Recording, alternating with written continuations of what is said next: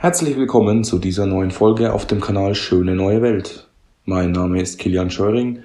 Ich bin dualer Student im Studiengang Weintechnologiemanagement und werde in wenigen Wochen mein Bachelorstudium abschließen.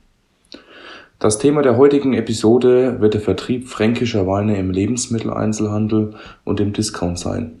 Zu diesem Zweck konnte ich den Key Account Manager und Leiter des B2B-Vertriebs der GWF, Dieter Gerken, als Gesprächspartner gewinnen.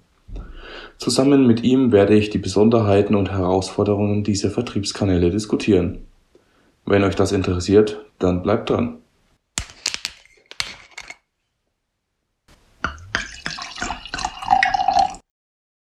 So, ich bin jetzt nicht mehr alleine hier, sondern neben mir sitzt äh, Dieter Gerken. Ähm, Herr Gerken, Sie sind Leiter des B2B-Vertriebs hier bei der GWF und auch Key Account Manager, aber vielleicht stellen Sie sich mal selber kurz vor, was, äh, wie war Ihr beruflicher Werdegang, wie sind Sie hier bei der GWF gelandet? Ähm, genau. Ja, mein Name ist Dieter Gerken. Ich bin schon seit sehr langer Zeit hier im Hause der äh, GWF äh, äh, Leiter Vertrieb äh, äh, beziehungsweise jetzt äh, Leitung B2B. Ähm, ja, von meinem Werdegang, ich habe ganz klassisch Betriebswirtschaftslehre studiert in der Hochschule Bremen und auch in der Universität Florenz im Austausch. nach meinem Studium habe ich dann bei einem großen Markenartikler begonnen, dem Mars-Konzern, mit Vertriebsarbeit äh, im Großraum Berlin.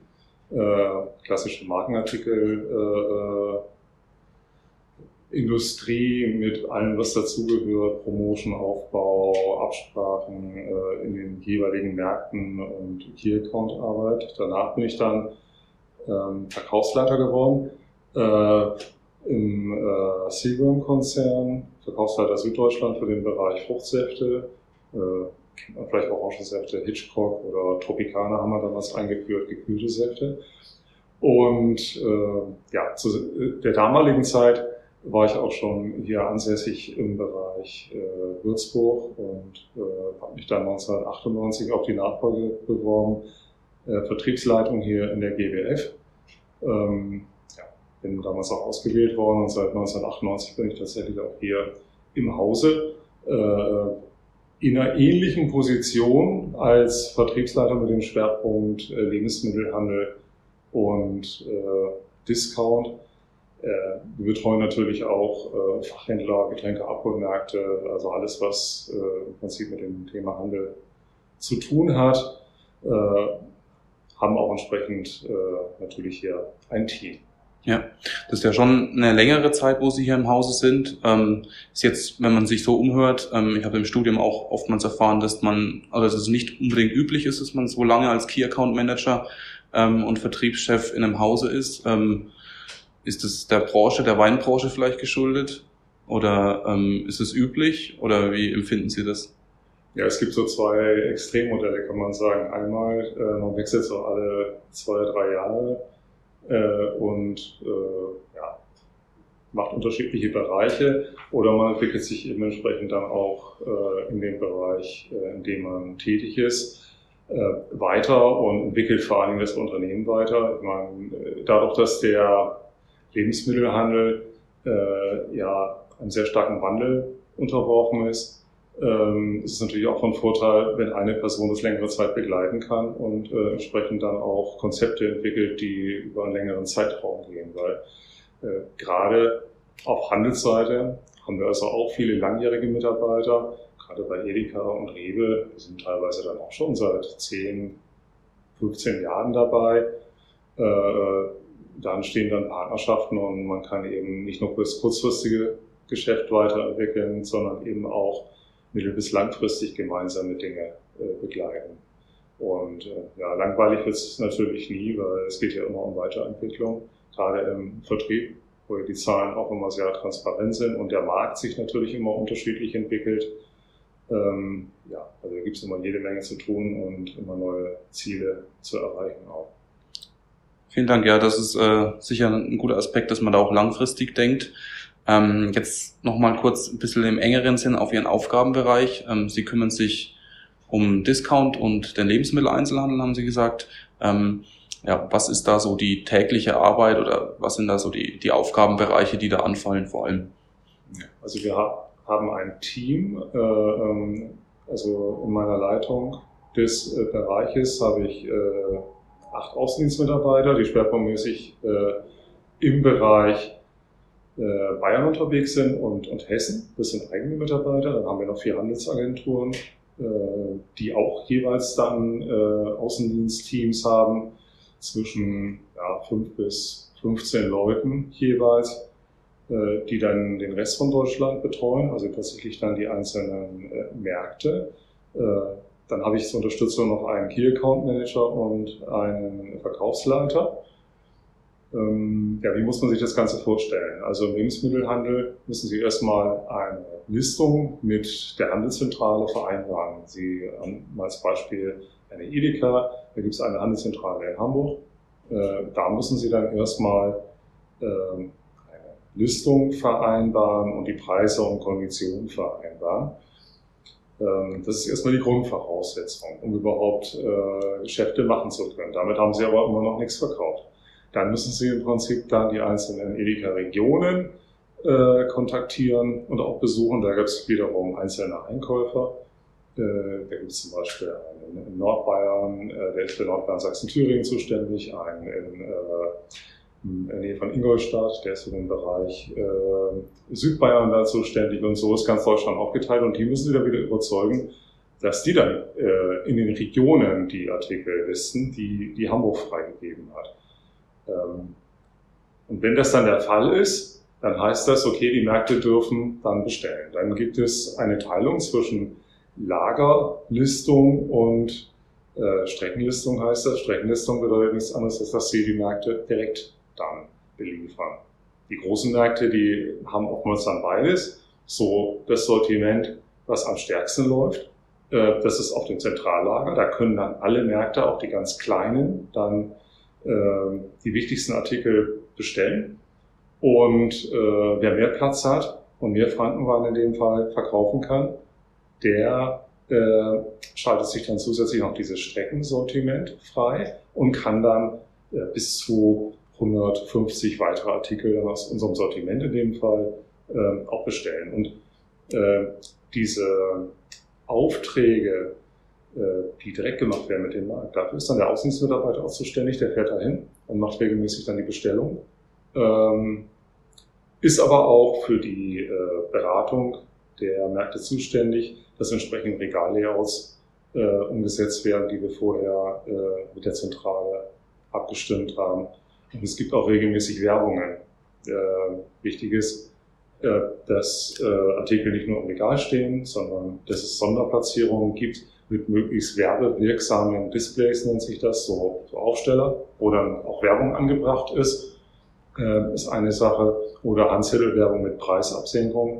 Ähm, da muss der Außendienst auch dafür sorgen, dass die Märkte dann genügend Ware haben. Und da reicht oftmals eine Regalbefüllung nicht aus, sondern äh, da müssen dann zusätzliche Platzierungen im Markt gemacht werden. Am liebsten mit Displays eben, weil auch dann Werbung äh, äh transferiert werden kann, also mit schönen Bildern, äh, bis das Ganze dann auch ein Erfolg wird. Ähm, es gibt natürlich dann auch so kleinere Handelszentralen in Deutschland, die mein äh, Mitarbeiter dann äh, macht im Norden äh, als Key Account Manager.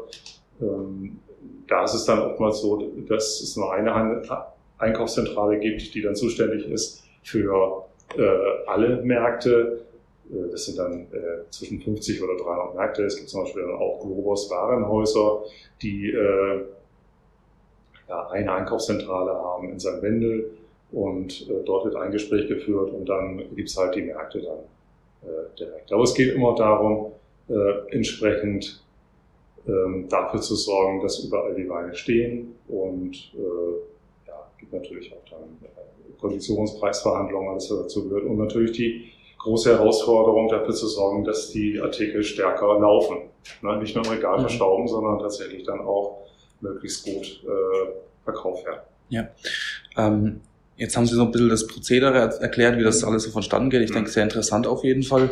Ähm, welche Herausforderungen sehen Sie denn explizit beim Vertrieb von Genossenschaftsweinen? Ähm, also jetzt vielleicht mal auch im Vergleich zu einem größeren Weingut. Ähm, ja, welche Herausforderungen sehen Sie da oder auch welche Chancen? Und ähm, wie unterscheidet sich das an der Stelle ähm, vom LEH, also oder auch im Vergleich dann zum Discount? Was gibt es da für Unterschiede? Also es sind zwei Fragen in einer verpackt. Mhm. Ähm, ja. Ähm, also der Genossenschaftswein an sich unterscheidet sich für den Endverbraucher erstmal nicht signifikant äh, von der Füllung der Kellerei im Lebensmittelhandel. Weil man muss sehen, hier haben wir es in erster Linie mit Kunden zu tun, die äh, sich wenig für Wein interessieren. Die kaufen eine Flasche Wein äh, oft nach Aussehen, nach, nach Image, äh, ja, oder das, was sie vielleicht kennen, äh, äh, regelmäßig nach. Also äh, das, was wir vielleicht im Fachhandel noch sehen, das äh, differenziert wird zwischen zum Beispiel einem VDP-Weingut und äh, einer Genossenschaft. Das haben wir im LEH nur bei äh, Märkten, die eine ausgewiesene Fachhandelsabteilung auch haben. Also im Normalfall ist das so, dass der, der Endverbraucher äh, im LEH äh, oftmals dann so die Marken auch kauft als Orientierung. Also wir haben ja zum Beispiel die jungen Franken, äh, die sehr stark äh, im Lebensmittelhandel vertreten sind oder im Sommer dann die Sommerzeit oder äh, Weine wie frischen Fruchtig zum Beispiel oder andere Marken. Äh, Marken geben da äh, auf jeden Fall ja, Sicherheit auf der einen Seite, auf der anderen Seite auch äh, Image. Also die jeweiligen Zielgruppen, die ja sehr unterschiedlich sind. Es ist ja vollkommen ein anderes Vorgehen, ob Sie einen Wein für eine sehr junge Zielgruppe vermarkten möchten. Äh, da müssen Sie modern sein, da müssen Sie andere Dinge ansprechen, äh, allein schon äh, durch die Gestaltung, als wenn Sie jetzt einen traditionellen äh, fränkischen Lagenwein vermarkten möchten, der gerade in der Region hier natürlich noch nachgefragt wird, auf jeden Fall auch aufgrund der Regionalität äh, recht gut nachgefragt wird. Aber das sind dann oftmals eher die etwas älteren Konsumenten, die eben hier so den klassischen Frankenwein kaufen wollen. Also im LEH arbeiten wir sehr viel mit Marken auch oder eben hier in der Region mit ganz klassischen, äh, äh zum Teil auch eben Lagenwein. Im Discount ist es so, dass wir sehr viel Sonderfüllung machen. Da äh, haben die Discounter oft die Vorstellung, äh, selber die Gestaltung vorzugeben. Und äh, im Rahmen von Ausschreibungen werden dann äh, eben die Weine ausgewählt. Äh, ja, äh, es gibt äh, entsprechende Mengen, die dann vereinbart werden fürs Jahr. Das haben wir im Lebensmittelhandel so nicht. Da äh, gibt es eigentlich nur eine Abstimmung über Konditionen und Preise, aber jetzt im Normalfall nicht unbedingt über feste Abnahmemengen. Das haben sie beim Discounter aber schon dass der zum Beispiel sagt, okay, von dem Wein hätte ich gerne 300.000 Flaschen vermarktet, die will ich auch garantiert haben und dann wird darüber ein Vertrag gemacht und dann die Ausstattung wird dann auch äh, vom Kunden vorgegeben und äh, die Rechte liegen oftmals auch dann äh, beim Kunden, dass der also tatsächlich auch dann, wenn er Lieferanten wechseln würde, dieselbe Ausstattung dann beim anderen Lieferanten weiterverwenden könnte. Mhm. Ja. Ähm, jetzt ist es dann natürlich schon auch eine Einschränkung, wenn solche Rechte dann auch ja, beim, beim Einzelhändler dann auch bleiben oder beim, beim Discounter dann auch bleiben. Ähm, welche Vorteile bietet es dann trotzdem, äh, über solche Handelsketten zu vermarkten oder ja, welche Vorteile sehen Sie da vor allem? Ja gut, man muss natürlich einsehen, wenn Sie eine gewisse Betriebsgröße haben, dann äh, haben wir es ja hier in dem Bereich LEH-Discount äh, mit den größten Abnehmern zu tun.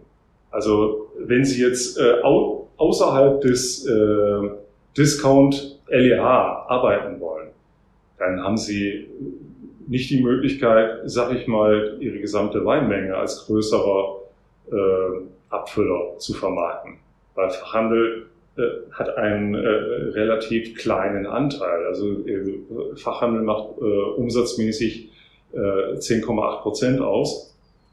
Ähm, dann gibt es auf der anderen Seite natürlich noch den Direktvertrieb, aber äh, die Bereiche äh, LEH mit 28 äh, Prozent und Discount mit noch mehr, 32 Prozent Umsatzanteil, der Mengenanteil, der, der ist da äh, sogar noch äh, höher. Also wenn, wenn man, äh, ja, das brauchen wir jetzt nicht vertiefen, aber äh, äh Fakt ist einfach, dass äh, hier äh, mit Abstand die großen Mengen äh, eben über diese zwei Vertriebskanäle laufen. Und ähm, wir sehen ja auch äh, dann die Sortimente. Wir sehen im klassischen Lebensmittelhandel, im Discount natürlich die Sortimente äh, von den großen Kellereien, ganz, ganz vorne natürlich, äh, die wir kennen, und äh, der großen Genossenschaften. Und ähm, Weingüter, kleinere Weingüter, auch VDP-Weingüter, die machen vielleicht beim Discount mal eine Aktion im Jahr mit einer kleinen Menge, die definiert ist. Ähm, ansonsten finden sie die aber kaum, weil wenn es um große Mengenkontrakte geht, haben wir gar nicht die Möglichkeit, diese Mengen zusammenzubringen. Auf der anderen Seite, äh, als größerer Produzent schaffen sie es aber auch nicht ohne Lebensmittelhandel und Discount überhaupt äh, äh die gesamte Menge zu vermarkten. Jetzt haben wir natürlich auch äh, unterschiedliche Preisniveaus, aber da kommen wir später auch nochmal drauf. Ja, das ja, ja auch okay. so ein Thema ist dann. Ne? Ja. Ähm, ja, jetzt haben wir darüber gesprochen. Sie haben auch schon gerade ähm, Marken angesprochen, die die GWF auch hat. Ähm, jetzt vielleicht mal dazu, welche Weine sich besonders leicht verkaufen lassen oder welche Weine sehr begehrt sind ähm, beim Konsumenten und für welche Sortimente muss man dann vielleicht äh, höhere Vertriebsanstrengungen ähm, ja, an den Tag legen, um eben erfolgreich zu sein. Also da würde ich zwei Bereiche bilden. Einmal den Bereich Franken selber, weil in Franken selber gehört der Frankenwein natürlich äh, zum gutes täglichen Bedarf, sage ich mal. Also wird von allen Haushalten gekauft, also von fast allen, sagen wir mal. Ähm, und äh, hier wird auch die gesamte Breite von Frankenwein nachgefragt. Auf der einen Seite die klassischen Frankenweine äh, im Boxbeutel, teilweise auch mit Lage. Äh, auf der anderen Seite haben wir das nationale Geschäft, wo wir eben sehr stark auf die jungen Franken und andere Marken setzen, wo wir dann auch viel Energie und Marketing aufgewendet haben, diese Marken tatsächlich dann auch bekannt zu machen. Weil es reicht ja nicht, die äh, Ware ins Regal zu stellen, sondern wir brauchen natürlich auch einen gewissen Abverkauf. Also was äh, erfahrungsgemäß natürlich äh, immer schwierig ist, äh, wenn Sie im Lebensmittelhandel arbeiten, dass sie äh, Preisklassen haben, also oberhalb von äh, 5 Euro. Das ist ja im Fachhandel, denken viele, ja, 5 Euro ist ja nichts für einen Wein. Das ist ja relativ günstig. Es wird aber in den Bereichen oberhalb von 5 Euro fast nichts verkauft. Also ein Discount findet äh, oberhalb von 5 Euro so gut wie gar nicht statt. Also geht fast unter im, im Diagramm, sage ich mal. Und im Lebensmittelhandel ist es 5,2 Prozent vom, vom, äh, von der Menge die, äh, wie gesagt, nicht Umsatz, sondern Menge, äh, die über äh, 5 Euro verkauft werden.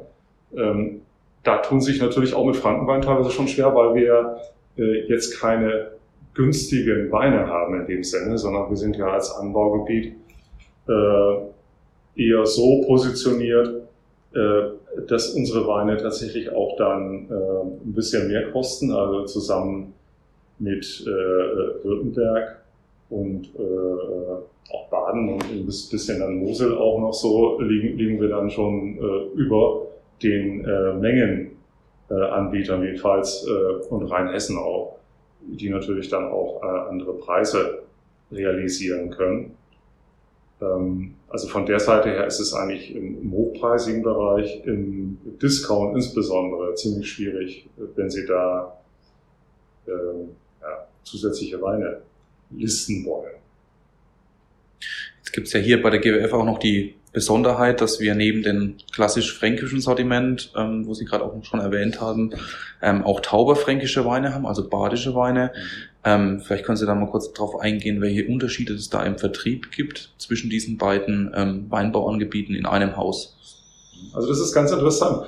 Äh, also äh, die Konsumenten, die in Franken wohnen, die suchen auch gezielt Frankenwein, die meisten. Die Jüngeren, die äh, Marken kaufen, äh, die sehen vielleicht nochmal eher dann äh, über die Herkunft hinweg, aber als regionale Spezialität wird der Unterschied zwischen Franken und Tauberfranken tatsächlich realisiert von vielen Konsumenten. Also wir arbeiten mit den tauberfränkischen Mengen auch oft im Markenbereich, zum Beispiel frisch und fruchtig haben wir eine Marke, die national vermarktet wird mit tauberfränkischen Wein, die auch sehr gut läuft. Also da äh, guckt auch keiner, sag ich mal, äh, auf den Unterschied. Ich meine, geschmacklich sind die Unterschiede ja auch nicht wahrnehmbar äh, in den meisten Fällen. Also zumindest nicht für den Konsumenten im klassischen Lebensmittelhandel. Ähm, also hier äh, haben wir eben äh, schon ganz gute Erfolge, wenn wir diese Mengen über Marken äh, vermarkten. Ähm, fränkische äh, klassische äh, Weine, die können Sie in der Region äh, hier äh, problemlos äh, vermarkten. Also wie gesagt, äh, außerhalb Frankens ist es eigentlich schon fast egal, aber in der Region achten doch die ein oder anderen Konsumenten auf die, die Unterschiede und brauchen andere Vermarktungskonzepte da. Mhm. Sie hatten vorhin schon mal erwähnt, ähm, dass Sie Regallayouts ähm, mit der Zentrale abstimmen oder auch ähm, Werbung und gewisse Sonderaktionen. Das geht jetzt auch schon in den Bereich vom Category Management. Ist ja auch wirklich eine wichtige Stellschraube in gesättigten Märkten vom Absatz von Fast-Moving äh, Consumer Goods. welche Strategien verfolgt hier die GWF? vielleicht könnten Sie da nochmal ein bisschen detaillierter drauf eingehen, was es hier noch für Beispiele gibt. Ja, in den letzten Jahren hat sich ja die Bezeichnung von vielen äh, Einkäufern im Lebensmittelhandel geändert. Die nennen sich Category Manager und haben tatsächlich auch die Aufgabenstellung, nicht nur Wein einzukaufen, sondern auch sich sehr stark um die Vermarktung zu kümmern. Also zusammen mit den Lieferanten sich Konzepte zu überlegen, äh, das Ganze ganzheitlich zu betrachten. Dazu gehört zum Beispiel, dass wir Regallayouts entwickeln. Also wir haben hier äh, im Haus einen großen äh, Raum mit Supermarktregal, wo wir immer die neuesten Layouts auch setzen und vorschlagen dann und mit dem Category Manager des Handels zusammen dann die optimale, optimale Platzierung äh, abstimmen und das dann auch rausgeben äh, an unseren Außendienst beziehungsweise an die Händler und dann bauen wir auch die Regale um. Ein anderes Beispiel für Category Management ist auch ein Projekt, was wir vor einigen Jahren begonnen haben. Und zwar haben wir mit einem großen Kunden eine Produktlinie exklusiv kreiert, wo ein Teil äh, des Verkaufserlöses äh, in einen Spendentopf gehen, wo äh, ganz gezielt bedürftige Kinder und Familien unterstützt werden. Und ähm, ja, die Serie, die heißt Freudentrauben, gibt es eben exklusiv bei der Edeka ähm, in unterschiedlichen Regionen, hauptsächlich aber in Bayern, sind wir sehr erfolgreich mit. Und äh, das sind auch Sachen, die man Kunden individuell entwickelt, die man eben nicht allen Kunden zur Verfügung stellt als Differenzierungsmerkmal und auch um dem Einkäufer die Möglichkeit zu geben, äh, ja, eben Dinge zu entwickeln, die der Wettbewerb so in dem Maße nicht hat. Mhm. Jetzt sind wir schon im Bereich Kommunikation mit den Einkäufern. Ähm, für viele ist so diese Preisverhandlung ähm, auch so eine, eine gewisse Blackbox. Also man kann sich immer schwer vorstellen, wie sowas läuft. Ähm, vielleicht können Sie da ein bisschen ähm, aus dem Nähkästchen plaudern, wie sowas im klassischen Sinne abläuft. Ja, das Thema Preise hat äh, insbesondere in den letzten Jahren eine deutliche äh, ja, Aufwertung erfahren, sage ich mal, beziehungsweise es dreht sich sehr viel um, um, um Verkaufspreise, um Einkaufspreise. Ähm, Konzepte werden dann oftmals äh, erst in zweiter Linie äh, besprochen. Ähm, ja, es ist halt ein sehr starker Wettbewerb. Also in Deutschland haben wir eine Situation, wo wir extrem viele Läden haben, also mehr als in anderen äh, Ländern oftmals. Dadurch haben wir einen sehr starken äh, Wettbewerb im Lebensmittelhandel. Und, und jeder möchte natürlich die günstigsten Preise zeigen. Und viele haben als Differenzierungsmerkmal leider das Thema Preise gewählt. Das heißt, jeder versucht mit Gewalt den günstigsten Preis zu zeigen. Das ist natürlich schwierig, weil äh, sich das natürlich dann irgendwann auch totläuft, weil äh, günstiger als günstig kann man natürlich irgendwann dann nicht mehr sein. Aber der Einkäufer hat schon seitens der äh, Geschäftsführer bzw. Vorstände der Handelskonzerne die Aufgabenstellung, äh, nach Möglichkeit jedes Jahr die Preise zu senken was natürlich nicht geht, weil die Kosten auf der anderen Seite von Jahr zu Jahr für den Hersteller deutlich steigen, insbesondere auch jetzt in der jetzigen Situation. Also ähm, ziehen sich diese Verhandlungen über viele Monate. Äh, äh, es ist auch relativ schwer, sag ich mal, da eine äh, gütliche Einigung zu finden, weil die Interessenlagen unterschiedlich sind. Weil der eine erwartet halt eine Vergünstigung des Preises, was aber gar nicht geht faktisch, weil äh, man muss ja auf jeden Fall die Möglichkeit auch haben, gestiegene Kosten irgendwann weiterzugeben. Man kann nicht äh, immer günstiger werden und, und die Kosten steigen. Äh, insofern ist das alles sehr, sehr zäh. Und äh, erst auch wenn das Preisthema tatsächlich dann verhandelt ist, dann geht es erst in die Konzepte und, und, und Listungen und so weiter. Das ist so die Barriere. Und das zieht sich auch mittlerweile über einen sehr langen Zeitraum. Die Gespräche beginnen im Herbst und äh, dauern teilweise bis Ostern. Äh, äh, aufgrund der Tatsache, dass man hier eben äh, unterschiedliche Positionen äh, vertritt. Jetzt hört man ja auch in den einschlägigen Fachzeitschriften und Medien auch öfters mal, dass dann gewisse Lieferstopps äh, auch eingelegt werden. Zum Beispiel bei Coca-Cola hat man das mitgekriegt, aber auch ganz ähm, äh, Anfang dieses Jahres von der WZG in Württemberg, ähm, die ja, glaube ich, einen Lieferstopp bei Rewe, wenn ich mich richtig äh, entsinne, äh, eingelegt haben. Ja. Haben Sie solche Instrumente auch schon mal äh, gegriffen oder ist das bisher Ihnen quasi oder sind Sie davor verschont geblieben, Lieferstopps verhängen zu müssen? Also das ganze Thema ist äh, vollkommen äh, grundsätzlich kontraproduktiv, muss man sagen, weil es ja nichts löst. Weil äh, wir haben in Deutschland eine starke Konzentration bei den Händlern. Und äh, was passiert, wenn Sie einen Lieferstopp aussprechen? Äh, ja, Sie haben im Prinzip einen Stopp in den Verhandlungen.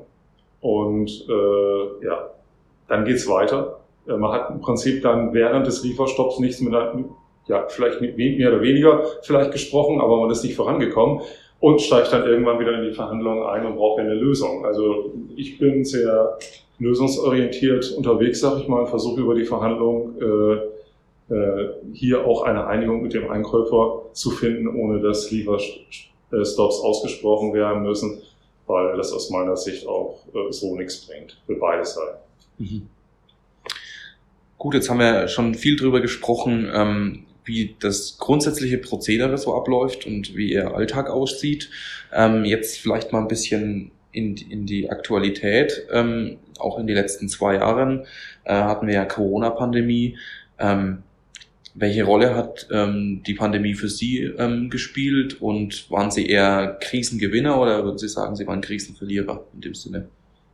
Also dadurch, dass wir einen sehr starken Schwerpunkt in dem Bereich LEH und Discounter haben, äh, haben wir von den neuen Verbrauchergewohnheiten äh, in der äh, Pandemie äh, eher profitiert, kann man, kann man deutlich sagen.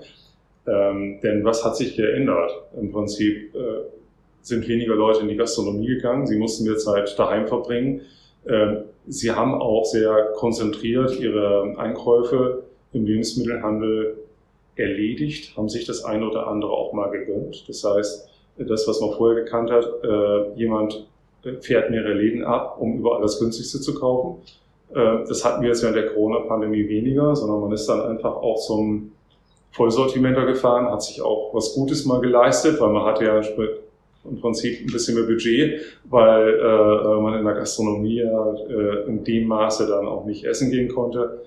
Äh, und äh, vor allen Dingen auch Urlaub war so nicht möglich. Das sind Budgets, die frei waren für das bessere Leben daheim.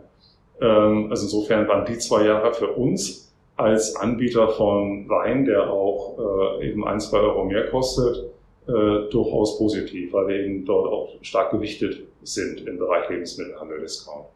Mhm. Jetzt ähm, waren Sie also in den letzten zwei Jahren eher Gewinner dieser, dieser Situation. Ähm, hat denn der aktuelle Krieg in der Ukraine Auswirkungen auf den Weinabsatz hier in Franken? Beziehungsweise, ja, haben Sie da was gemerkt in den, Absa in den Absatzzahlen, in den Verkaufszahlen? Sparen die Leute mehr seitdem? Es gibt im Prinzip zwei Effekte, die wir dieses Jahr haben. Auf der einen Seite äh, haben wir wieder Verbrauchergewohnheiten wie vor der Pandemie. Das heißt, äh, dass die Leute wieder in Urlaub gehen, äh, äh was wir ja sehen äh, bei den Staus an den Flughäfen äh, und so weiter und sie gehen auch wieder regelmäßig essen. Das heißt, äh, sie haben äh, äh, jetzt eine andere Budgetaufteilung.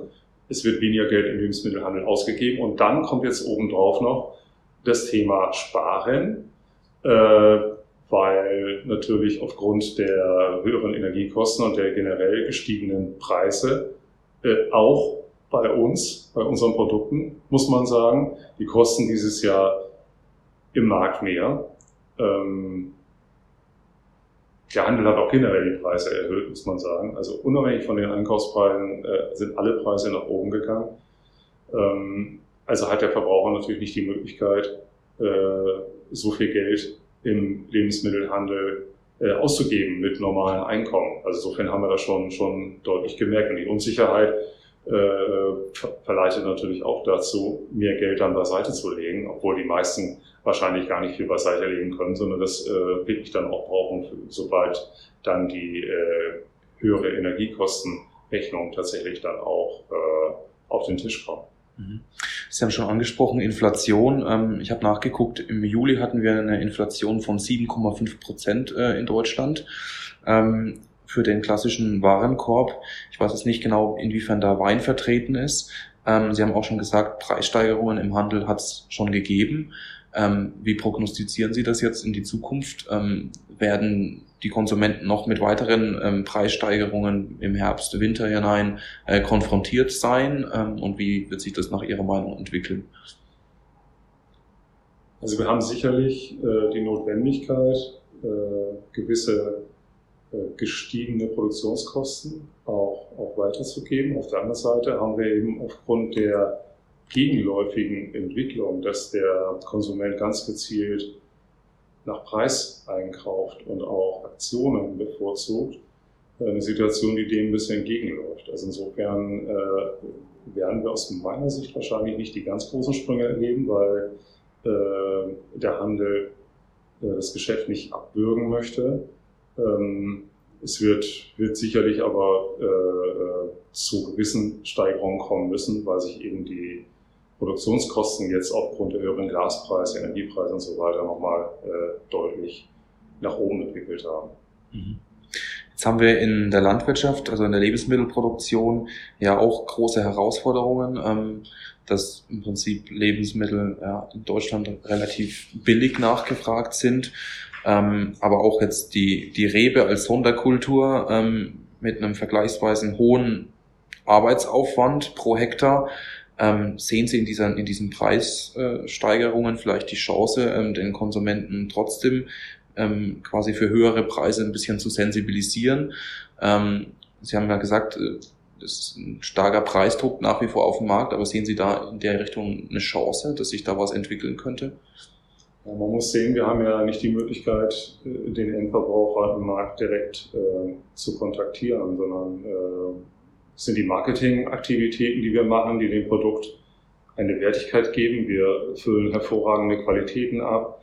Äh, wir bieten einen entsprechenden Mehrwert und äh, die Produkte haben sicherlich auch äh, die Möglichkeit, zukünftig über fünf Euro verkauft zu werden, wenn da nicht die klassische ähm, Preisstruktur wäre, eben im Discount- und Lebensmittelhandel wo eben die, die Hürde von 5 Euro äh, für viele ganz, ganz relevant ist. Und wir sind mit sehr, sehr vielen Artikeln, also auch mit äh, eigentlich Basissortimenten wie äh, junge Franken sind wir schon bei 5 Euro. Insofern äh, ist das wirklich eine spannende äh, Frage. Auf der einen Seite der, der eigentlich höhere Wert, äh, auf der anderen Seite aber auch der Konsument, der sehr aufs Geld achtet äh, und oftmals auch ähm, ja, nach Marketing-Gesichtspunkten und, und Aussehen kauft. Das sieht man ja teilweise auch so bei gewissen Markenartikeln, die draußen sind, so wie Maybach, die öfter in der Aktion sind, als Beispiel, ne? ähm, wo sehr viel Sonderaktivitäten auch gemacht werden.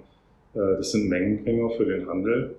Und ja, es, es wäre zu wünschen, dass der deutsche Konsument bereit wäre, ähnlich wie einige Länder im europäischen äh, Ausland, insbesondere im, südlichen äh, äh Ausland, ähm, dass den Lebensmittel, äh, Lebensmittel etwas wichtiger sind, äh, eben als, als Auto und Urlaub, weil das Geld kann man natürlich noch einmal ausgeben, das ist ganz klar. Ja, ja, das ist sicherlich eine Typizität der Deutschen, ja. ja. Ähm, Jetzt noch mal ein bisschen äh, in die Zukunft schauend. Ähm, welche Trends sehen Sie aktuell bei fränkischen Weinen? Ähm, es gibt ja gewisse Megatrends Richtung Nachhaltigkeit. Bio ist ja schon ewig lang ein Thema. Ähm, ja, welche, welche Rolle spielt Biowein? Wie ist Nachhaltigkeit hier bei der GWF äh, gesehen und ähm, wie setzen Sie das um in Ihrer Vertriebsstrategie? Also wichtig ist, denke ich mal, nicht hin und her zu springen mit äh, den äh, Markenlinien, die man äh, vertreiben möchte, sondern wir haben auch gesehen, dass es sehr lange dauert, eine Serie wie die Jungen Franken am Markt zu etablieren.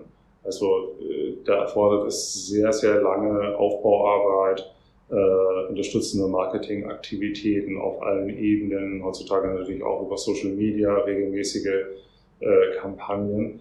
Ähm, da ist es eben wichtig, die aktuellen Marken äh, jung zu halten, äh, äh, wertig zu halten, regelmäßig auch äh, anzupassen, die Qualität auf Top-Niveau zu erhalten, äh, aber nicht immer ständig irgendwie was, was Neues zu erfinden.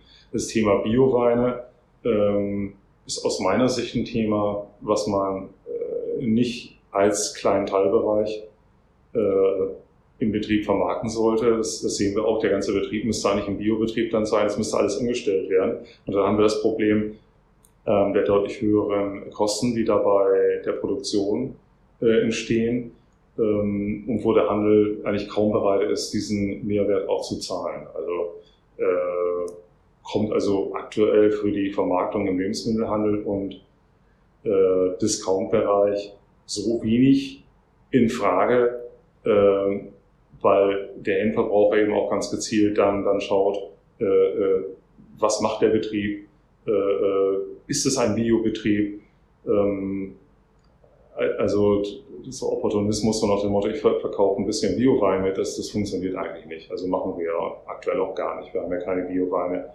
im Lebensmittelhandel in der Vermarktung.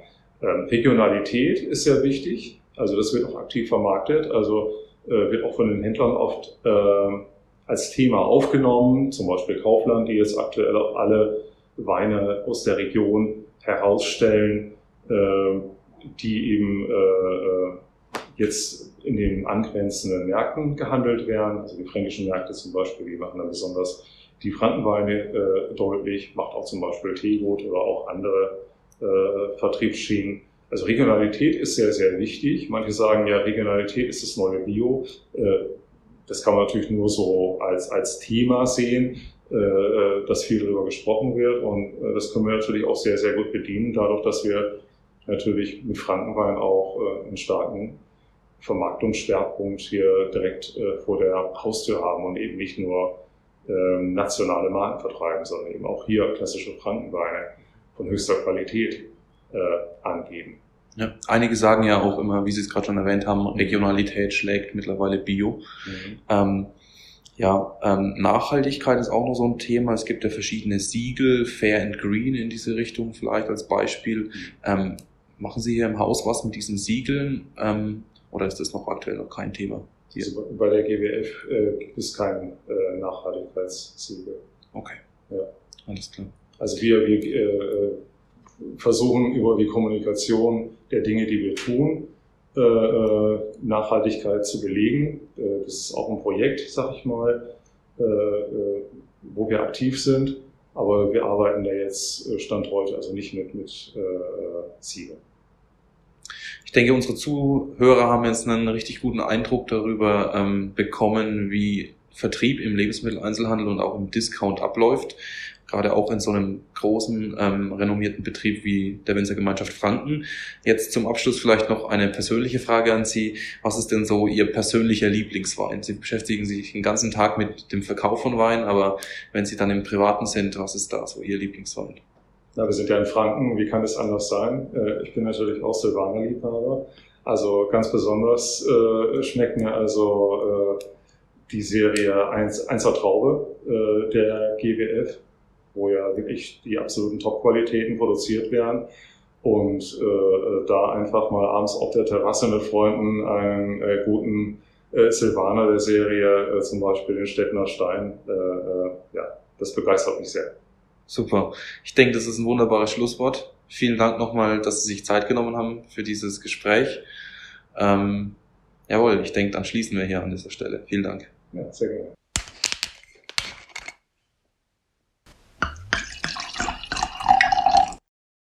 So, das war's für diese Episode. Vielen Dank, dass ihr bis zum Schluss dran geblieben seid.